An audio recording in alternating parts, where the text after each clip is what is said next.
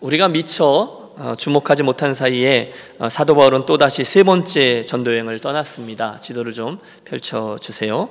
어, 이번에도 예, 지도를 좀 펼쳐주세요. 이번에도 여러분 왼쪽 아래에 있는 그 안디옥에서 수리아의 안디옥에서 출발하여 지금의 터키 지역이죠. 그 갈라디아, 아, 부르기아 지역이라고 되어 있는 곳.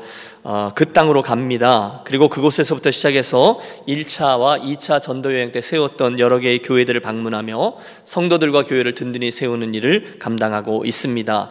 때로는 그 지역에 머물면서 또 때로는 저 어, 멀리 있는 고린도라고 되어져 있는 그곳에 이제 서신으로 그 목회를 진행하고 있는 거죠. 그래서 교회들을 점점 세워가고 있습니다.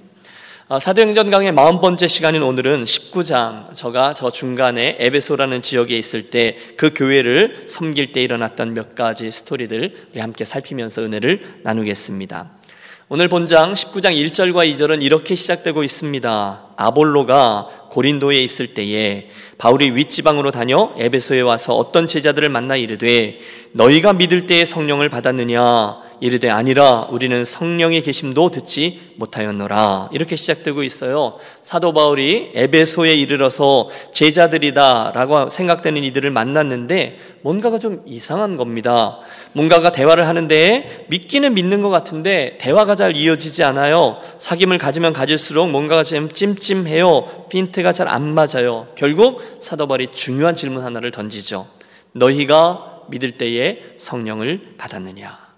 그랬는데 그들의 대답이 무척 의외였습니다. 우리는 성령의 계심도 듣지 못하였느라. 성령이라고요? 그게 뭐죠? 이런 질문입니다. 사도 바울이 아연 실세가지 않았겠습니까? 오늘 3절을 보십시오. 바울이 이르되 그러면 너희가 무슨 세례를 받았느냐? 대답하되 요한의 세례니라. 아하, 그러고 보니 이해가 되는 거죠.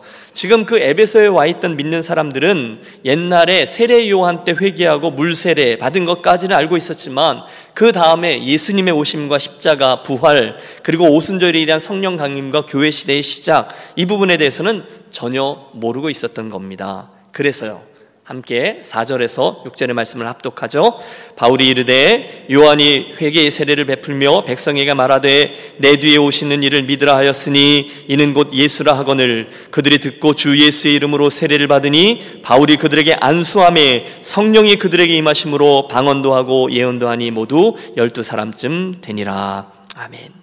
바울이 그래서 예수를 모르는 이들에게 예수님을 전했고 그들 또한 예수님을 영접한 후에 세례를 받았어요. 그 순간 사도행전적 역사죠. 성령이 그들 무리 가운데 임하셔서 역사하기를 시작했다는 거예요.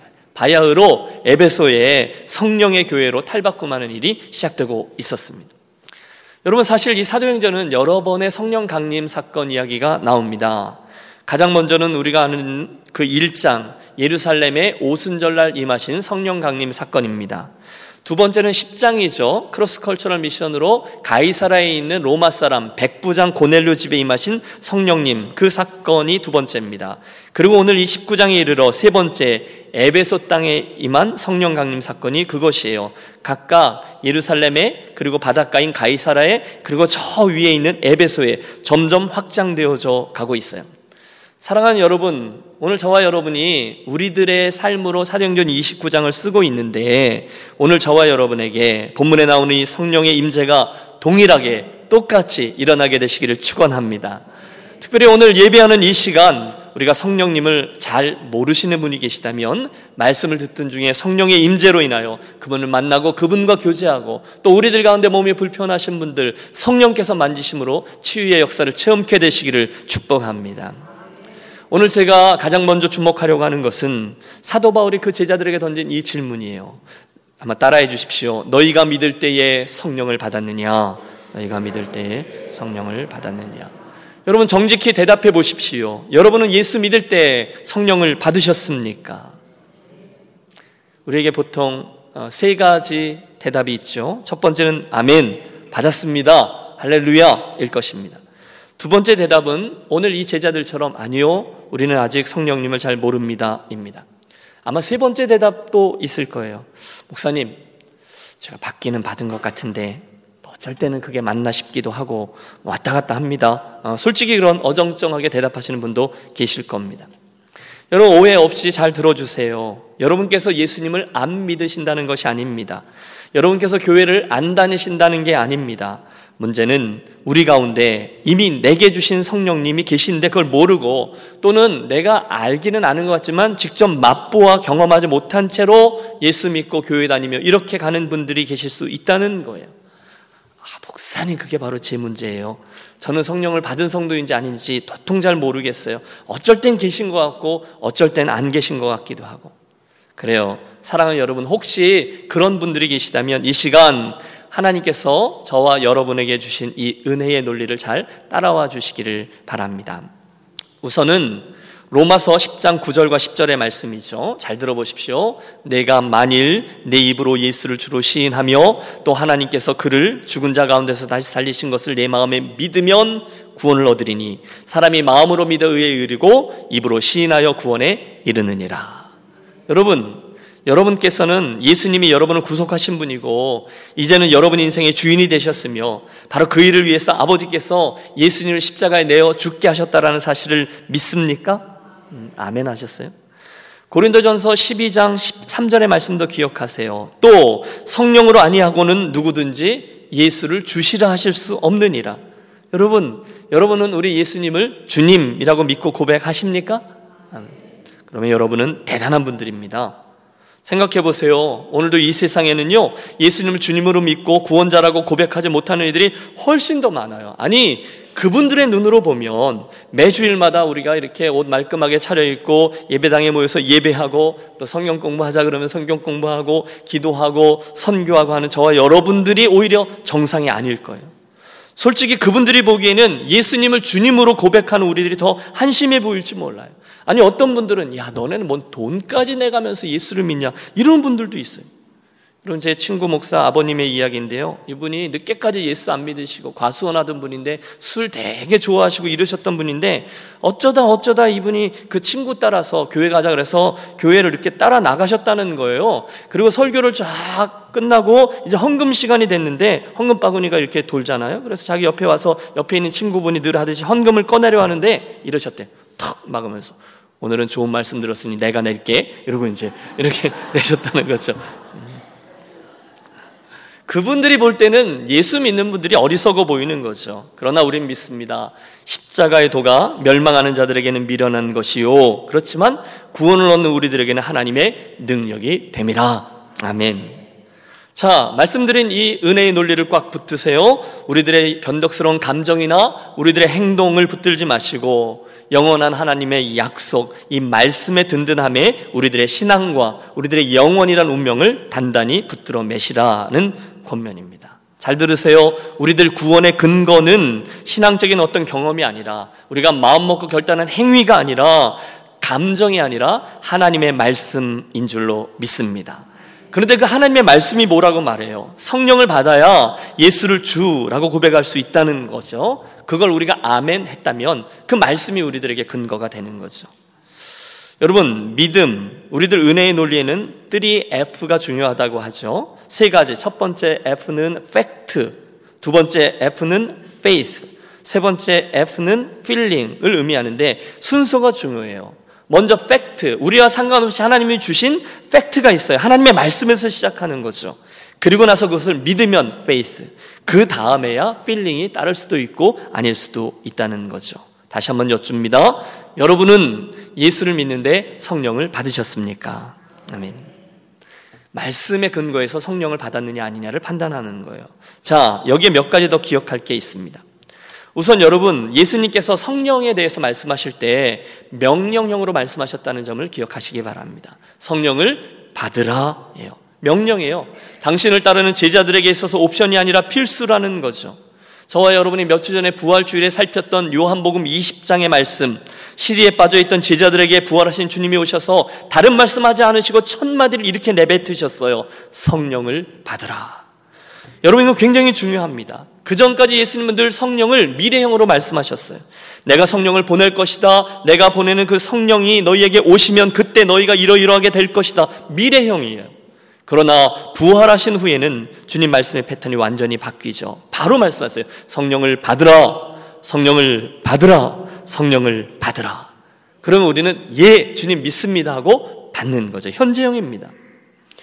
두 번째, 성령을 받으라라는 말씀 안에는 성령 하나님 그분과 함께 그분의 능력까지도 받으라라는 의미가 또한 담겨 있습니다. 너희가 성령을 받았느냐? 이 질문은 그래서 너희에게 그 성령의 능력이 살아 움직이고 있느냐? 성령의 역사가 있느냐라는 의미의 질문이에요. 어떠십니까, 여러분? 여러분은 예수를 믿으시는데, 주님을 섬기시는데, 성령의 능력으로 즐겁게 예수를 믿고 계십니까? 아니면 이상하게 교회만 오면 피곤해지고, 주님을 섬기는 일이 점점 더 부담되고 마지못해서 억지로 하고 이것저것 마음에도 안 들고 그런 분 계십니까? 그분들 또한 오늘 이 성령 하나님을 체험하고 그분이 주시는 성령의 능력으로 체험을 받게 되시기를 축복합니다. 예수님은 제자들을 보내실 때 그냥 보내지 않으셨어요. 사도행전을 이해하는 키가 사도행전 1장 8절이잖아요. 오직 성령이 너에게 임하시면 너희가 권능을 받고 예루살렘과 온 유대와 사마리아 땅 끝까지 이르러 내 증인이 되리라 하실 때에도 성령님이 함께 가주신다라는 컨디션에서 그들을 파송하셨습니다. 누가복음 24장 49절은 이 원칙이 더 분명히 드러납니다. 볼지어다 내가 내 아버지의 약속하신 것을 너에게 보내리니 성령님이죠. 너희는 위로부터 능력을 입히울 때까지 이 성에 유하라 하시니라. 성령의 능력을 힘 입기 전까지 유하다가 성령 받으면 나가서 일하라 라는 말씀입니다. 혹시 여러분 우리 안에 중간중간에 선한 욕심이 생기죠. 주님 위해서 뭘 어떻게 해드리고 싶죠. 뭘 하고 싶죠. 그렇다면 나에게 반드시 성령님의 능력이 필요하다는 사실을 기억하십시오. 우리들의 힘, 우리들의 의지, 그것들을 어느 정도 할 수 있어요. 우리들의 경험, 그걸로도 할 수 있어요. 그러나 그걸로 주님과 교회를 섬기는 데는 분명히 한계가 있습니다. 해보셨죠? 금방 지칩니다. 그리고 뭘 해도 잘 하다가도 누가 뭐라 그러면 아, 이상하죠. 누가 뭐라고만 하면 마음속에 상처를 입어요. 아, 내가 뭐 이런 소리 들으면서까지 해야 돼? 서운해 합니다. 그리고 나중에는 자기 성질 하나를 이기지 못하고 그냥 맨날 하는 사람만 해. 그러면서 뒤집어 버립니다. 왜 그럴까요? 내 힘으로 하기 때문에 그렇습니다. 자기 의로 하기 때문에 그렇습니다. 그러나 일단 저와 여러분에게 성령께서 임하시고 그분의 능력이 일하기 시작하면 그분과 나만이 아는 기쁨이 생겨날 줄로 믿습니다. 여러분 그걸 체험케 되기를 원합니다. 성령이 임하시면 그분의 능력으로 일할 때마다 의미가 주어져요. 교회 그러면 아 주님의 몸인데 뭐 하게 되는 거죠. 남들은 몰라도 돼요. 주님이 아시면 되지 뭐. 그분이 아시는데 뭐 흔들림 없이 이 길을 갑니다. 그게 성령께서 주시는 능력이죠. 여러분 모두 다 그 성령의 능력이 충만히 임하고 또 그 성령의 능력으로 앞길을 걸어가게 되시기를 축복합니다. 세 번째, 너희가 믿을 때에 성령을 받았느냐라는 이 질문은 그러므로 우리에게 마땅히 그 삶을 다시 말해서 성령의 은사, 성령의 능력, 성령의 열매들 그것들이 가득한 신앙 생활을 꿈꾸노, 꿈꾸라고 그것들을 목표로 또 그걸 정말로 기대하고 그것을 구하게 된다는 것을 의미해요. 그분의 충만, 그분의 은혜, 성령의 은사, 성령의 열매를 성경 속에 나오는 이야기가 아니라 내 삶의 이야기로 사모하며 꿈꾸며 간구하라는 거죠. 여러분, 권합니다. 성령 하나님을 더 많이 충만하며 그렇게 그분을 더 사모하게 되시기를 바랍니다. 그분으로 더 충만한 삶을 꿈꾸십시오. 은사들을 사모하세요. 그리고 성령의 열매들을 갈망하시고 욕심을 갖고 구하세요. 내가 그 성령 하나님을 더 구합니다. 여러분, 말씀드리세요. 혹시 나는 분명히 예수를 믿는데 아, 조금만 어려움만 만나면 좀 불안해지고 기대했던 대로 그것들이 진행되지 않으면 금방 불평해지고 조금만 피곤해지면 하나님을 원망하게도 되고 의심하게도 되곤 하는데 왜 그럴까요? 이게 왜 그러지? 아, 내가 정말 왜 이러지? 고민하신다면 여러분, 우리들에게 오늘 성령의 충만함 필요함을 또 한번 기억하시고 여러분 이 세 가지 이유로 정말로 그것을 구하는 이 아침의 예배가 되시기를 바랍니다. 성령을 구해야 돼. 두 번째, 이제 우리들의 시선을 돌려서 사도 바울의 그 두란노 서원 사역을 살펴봅니다. 우리 8절에서 10절의 말씀을 합독하겠습니다. 바울이 회당에 들어가 석 달 동안 담대히 하나님 나라에 관하여 강론하며 권면하되 8절을 좀 열어 주십시오. 8절입니다. 나중에 영상은 이거 편집해 주세요. 8절부터 10절 같이 읽습니다. 바울이 회당에 들어가 석 달 동안 담대히 하나님 나라에 관하여 강론하며 권면하되 어떤 사람들은 마음이 굳어 순종하지 않고 무리 앞에서 이도를 비방하거늘 바울이 그들을 떠나 제자들을 따로 세우고 두란노 서원에서 날마다 강론하니라 두 해 동안 이같이 하니 아시아에 사는 자는 유대인이나 헬라인이나 다 주의 말씀을 듣더라. 아멘. 여러분 사도 바울이 사역을 해요. 그때 사람들 모습인데 가장 먼저 눈에 띄는 사람이 있어요. 사도 바울의 그 뜨거운 말씀 사역에도 불구하고 어떤 사람들은 보세요. 끝까지 마음을 걸어 잠그고 그 도, 즉 예수 그리스도를 거절하고 또 그들을 비방하는 악한 말을 했다고 했어요. 그들의 특징이 정확히 나오고 있습니다. 마음이 굳었고 순종치 않았고 그것도 모자라 무리 앞에서 이 도를 비방하였다라고 되어 있어요. 저도 목회자로 살다 보니 가장 힘든 게 뭐냐? 여러분 뭘 것 같으세요? 가장 힘든 건 마음이 굳은 사람을 만나는 거예요. 굳어 있는 사람들이에요. 제가요, 어, 하나님 기회를 주셔서 종종 다른 교회 가서 설교할 기회를 만나는데 그 다른 교회 강단에 가서 딱 서면요, 이게 다 보입니다. 아예 처음부터 마음 문을 탁 닫아놓고 앉아 계신 분이 계세요. 이번엔 또 어떤 분이 와서 무슨 얘기를 하려나 이렇게 있는 분이 계세요. 여러분 제가 좀 재미가 있는 편이잖아요. 예. 어, 위트가 좀 있잖아요. 그래서 이제 재미있는 이야기로 그 서론을 끌고 그러면 모든 성도들이 다 웃는데 그분만 안 웃는 분이 계세요. 음. 지금도 안 웃으시는 분들 계시죠. 물론 설교자가 썰렁해서 안 웃으실 수도 있죠. 하지만 혹시 그분의 마음에 병이 들었기 때문일 수도 있습니다. 마음 문을 닫는 거예요. 또 어떤 교회는요, 전체적으로 마음 문을 닫고 있는 분들도 있어요. 강사 목사님이 너무 안 웃으시니까 이 교회는 왜 이렇게 안 웃냐 그랬더니 자기 교회는 당회에서 아직 예배 때 웃어도 된다는 결정을 안 해서 못 웃는다고 이런 얘기를 하더라는 거죠. 우스갯소리지만 정말 그렇게 분위기가 굳어져 있는 교회도 있어요. 슬픕니다. 또 그 에베소 사람들이죠. 순종하지 아니한 사람도 있다고 돼 있어요. 다 아는 것 같은데 아니 다 안다라고 말하는데 실은 픽픽대면서 순종하지 않아요. 여러분 우리들의 문제일 수도 있어요. 저도 이게 도전이에요. 다 알아요. 어, 어떤 설교자가 설교하면 그걸 어, 결론까지도 이미 알 수 있어요. 또는 나라면 그렇게 설교 안 하고 이렇게 한다. 채점하기도 해요. 더 나쁜 건 뭔지 아세요? 비방합니다. 아이고 저걸 설교라고 하냐. 지금 그러고 있었다는 거예요. 또 어떤 분들은요, 그 설교자가 그렇게 그걸 말하는 게 아닌데, 그걸 알면서도 엉뚱하게 받고 그걸 욕하고 비웃고 하는 일이 있어요. 그게 에베소에 있었다는 거예요. 안타깝죠. 그런데 여러분, 이렇게 생각하면 힘들지 않아요. 그 일은 늘 있었구나입니다. 여러분 하나님의 말씀에 마음문을 걸어 잠그고 말씀을 우습게 여기고 순종치 않고 말씀 자체를 비방하는 일은요 초대교회 이후부터 지금까지 아니 앞으로도 우리가 하나님 나라에 이를 때까지 계속될 일이라는 것을 아예 기억하십시오. 따라해 주세요. 그런 이들은 늘 있지. 그러면 그런 이들을 만났을 때 당황하지 않을 수 있죠. 당연한 거죠. 항상 있었어요. 바울이요. 지금 그들을 어떻게 대했는지 보십시오. 여러분 그때 백전노장 사도 바울이 자기와 하나님의 말씀을 비방하는 그들이 왔을 때 그들과 다투거나 싸우고 있습니까? 아니요. 성경을 보세요. 안 합니다. 이게 중요해요. 대신에 그는 그 비본질적인 일로 싸우지 않고 자기가 해야 되는 싸움을 묵묵히 감당하는 걸 택합니다. 여러분 이게 지혜롭습니다. 그들과 다투지 않아요. 대신에 두란노 서원을 세우고 본질적인 사용만 해요. 왜 안 싸울까요? 너무 바쁜 거예요. 그 싸움을 하기에는 자기의 인생과 사명의 순종에서 복음의 수고를 감당하고 말씀에 반응하는 이들을 제자로 세우는 일이 훨씬 더 바빠요. 그거 하기에도 바빠요. 여러분, 종종 예수를 믿는데 다투고 싸우느라 자기 인생의 중요한 시간들을 다 사용하는 분들을 만납니다. 안타까운 일입니다. 영적으로 보면 속은 겁니다.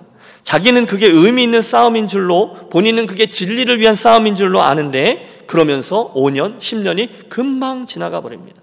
어떤 분들은 일평생 주기적으로 싸움을 합니다. 그런데 그렇게 두 번, 세 번만 하면 그 인생을 마감할 때가 다가와요. 너무너무 슬프고 안타까운 일입니다. 여러분, 저와 여러분 좀 더 지혜로운 성도들이 되시기를 바랍니다. 뭐가 더 중요한 싸움인지를 보셔야 된다는 거예요. 제가 예언하는데 여러분 앞으로 여러분의 인생에는 앞으로 여러분의 가정에는 또 앞으로 우리 교회와 우리의 사역에는 여전히 부족한 면들이 있을 거예요. 완벽한 이들이 모이는 곳이 교회가 아니잖아요. 사도행전을 보십시오. 교회들마다 다 특징이 있지만 교회가 더 세워지고 더 성장하면 더욱더 문제들이 생기고 사단의 집요한 공격과 방해와 비방이 있어요. 에베소 교회도 꼭 그 길을 걸은 거죠. 당연해요. 그때 그 덜 중요한 싸움을 하지 않고 지혜롭게 분별함으로 꼭 필요한 본질적인 싸움에 집중하는 저와 여러분이 되시기를 권합니다. 그래서 세워진 게 두란노 서원인 거예요. 더 이상 회당에 가서 그들과 다투잖아요. 오히려 날마다 그에게로 나오는 이들을 말씀으로 양육하는 사역을 진행합니다. 말씀을 가르치고, 말씀을 훈련하고, 말씀 붙잡고 기도하고, 또 새로운 말씀을 강론하고, 자그마치 2년간 사도 바울이요 그의 여러 번 전도 여행 중에 가장 오래 이 에베소에 머물고 정성을 쏟았어요. 그들은 날마다 성경을 배웠습니다. 그러니 변화되지 않을 수가 없죠.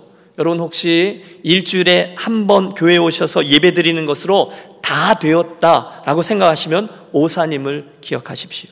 그러면서 나는 변화되어야 돼. 나는 좀 더 예수님의 사람이 되어야 돼. 라고 소원하시면 착각이라는 거예요. 여러분, 지금 주일 낮 예배만 들으시는 분들이 계세요. 그런데 그건 괜찮아요. 그런데 그걸로 다다라고 생각하시면 안 된다는 걸 우리 이쯤은 알아요. 대신에 이 날마다가 중요하다는 거죠. 두란노 서원에서 그들은 날마다 말씀을 훈련받고 변화되었어요. 그게 에베소 교회예요. 날마다 말씀을 상고했어요. 그 결과 그곳에서 든든한 성도들이 많이 나오게 됩니다.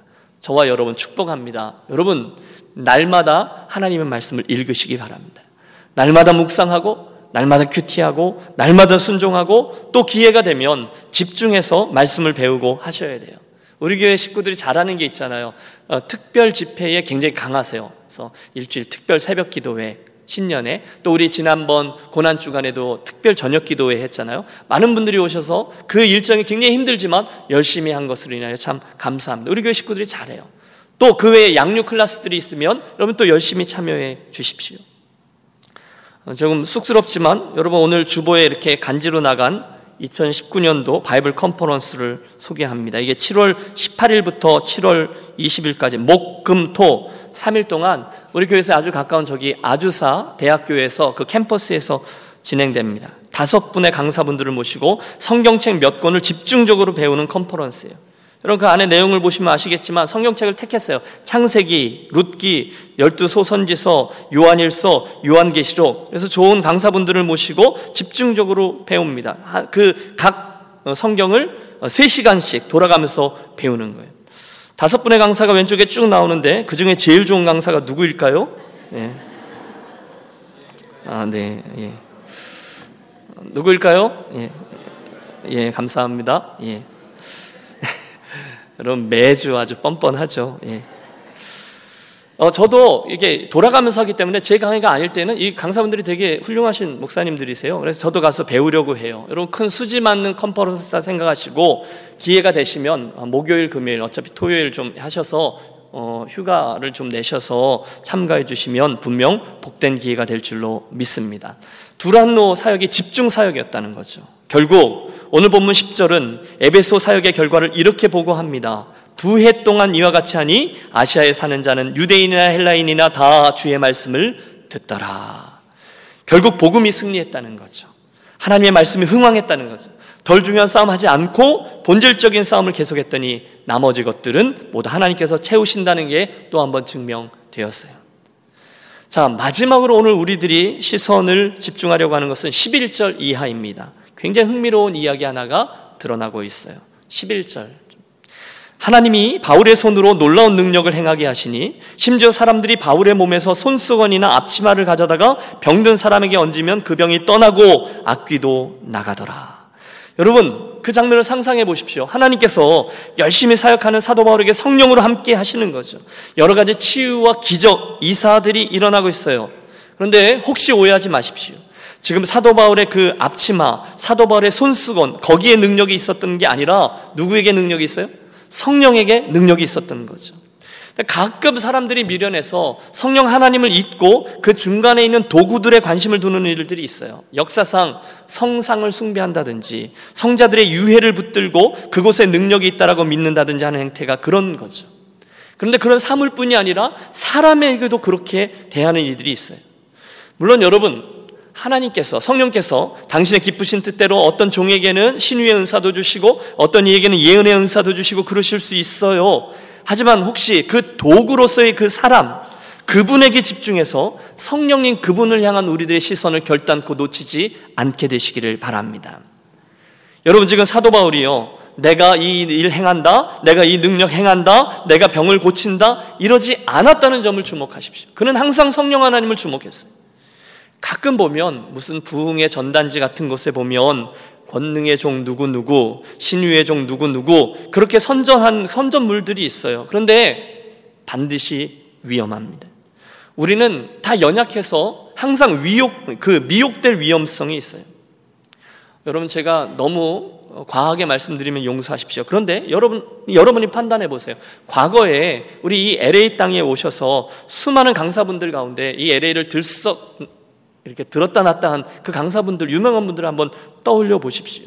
능력을 행하며, 어, 신유, 또 입신, 뭐, 이런 예언, 이런 사역을 했던 그런 분들 가운데 혹시 그분들이 끝까지 아름답게 완주한 분들을 여러분 아십니까? 별로 모르실 겁니다. 별로 없으실 겁니다. 그것은 우리로 하여금 더욱더 조심해서 분별해야 된다라는 것을 뜻해요. 반드시 그 사람이 아니라 그 뒤에 계신 성령님 그분에게 주목하는 저와 여러분이 되시기를 바랍니다. 사도 바울의 손수건 아니요. 사도 바울의 앞치마 아니요. 심지어 사도 바울이 아니라 그분을 사용하신 성령 하나님께 집중하는 것이 옳다는 거예요. 그게 관계예요. 오늘 13절을 보세요. 예수 그리스도라는 이름을 마치 주문처럼 사용하는 이들이 나옵니다. 이에 돌아다니며 맞수라는 어떤 유대인들이 시험 삼아서 악귀 들린 자에게 주 예수 이름을 불러 말하되 내가 바울이 전파하는 예수를 의지하여 너에게 명하노라 하더라. 여러분 이게 뭡니까? 용한 점쟁이가 있는 거죠. 아, 잘 모르겠으니 이번에는 장군 귀신이 아니라 이번엔 처녀 귀신이 아니라 예수라는 신이 가르쳐 줄 거야. 이러면서 그분의 이름을 파는 거예요. 디모데전서에 나오는 경건을 이익의 재료로 사용하는 이들이 그들인 거죠. 그 중에 14절에 보면 정말 답 없는 이들이 나옵니다.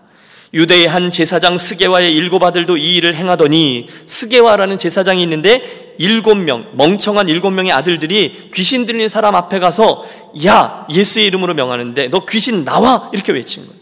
예수님의 이름을 빙자해서 자기들도 뭘 좀 해보고 싶었던 거예요. 그 형식은 맞아요. 예수의 이름으로 쫓는 것은 맞아요. 하지만 굉장히 중요한 것 하나가 빠졌습니다. 뭐죠? 관계입니다. 예수 그리스도라는 이름을 통해서 나오는 성령의 능력은 그 사람과 그 성령과의 관계에서 나오는 건데 이 어리석은 사람들은 그건 없이 예수라는 이름을 하나의 형식으로 주문 그렇게 도구로 사용하는 거예요. 그러면 기적이 일어날지도 모르니까 한번 해보자. 여러분 마귀가 가만히 있을 리가 없죠. 15절 여러분 이걸 비디오로 보세요. 악귀가 대답하여 이르되 내가 예수도 알고 바울도 알거니와 너희는 누구냐 하며 악귀 들린 사람이 그에게로 뛰어올라 눌러 이기니 그들이 상하여 벗은 몸으로 그 집에서 도망하는지라. 여러분 성경이 이렇게 점잖게 표현하지만 실은 이게 보통 험한 일이 아니잖아요. 야, 이 웃기는 놈들아. 예수도 내가 알고 바울도 내가 아는데 이것들이 어디서 굴러먹던 뼈다귀들인데 감히 나를 속이려고 들어.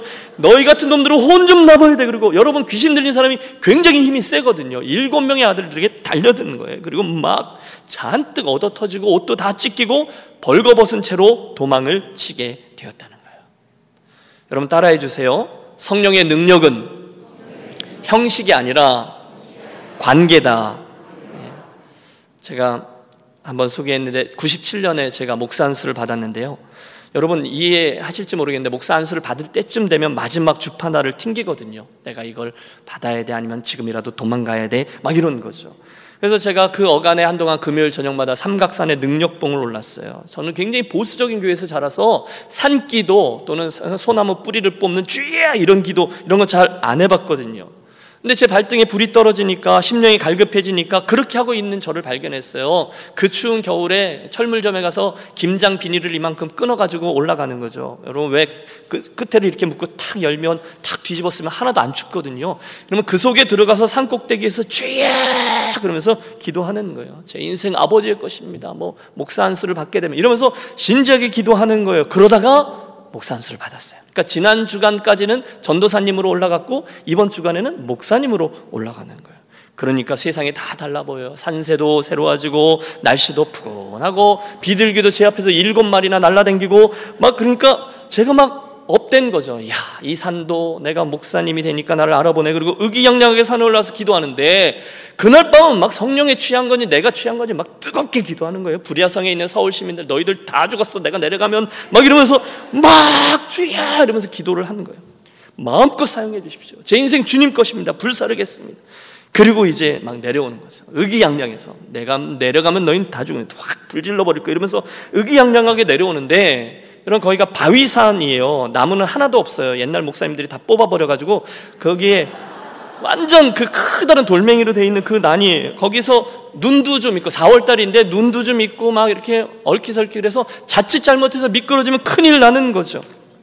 근데 거기를 이렇게 내려가는데 사람들이 웬만한데 앉아서 막 주의하면서 기도하고 있으니까 조심조심 이렇게 내려가는데 그 저쪽에 제가 내려가야 되는데 한 여자분이 아줌마 한 분이 기도하고 있는 거예요. 열심히. 근데 한 40대쯤 돼 보여요. 그래서 목사님이 보니까 척 보니까 한 집사쯤 돼 보여요. 그래가지고 이렇게 내려가는데 자칫 미끄러지면 큰일 나는데 이분이 이렇게 한참 기도하다가 자기 앞에서 무슨 인기척이 난 거잖아요. 그러니까 기도를 딱 멈추는 거예요. 너무 미안하죠. 그래서 이렇게 내려가는데 그분의 얼굴하고 제 귀하고 한 50cm밖에 안 떨어져 있는 이렇게 내려가고 있는데 근데 이분이 갑자기 탁 그치니까 어, 빨리 가야지 그런데 갑자기 제 귀에다 대고 이분이 사탄아 물러가라 이렇게 소리를 지른 거예요.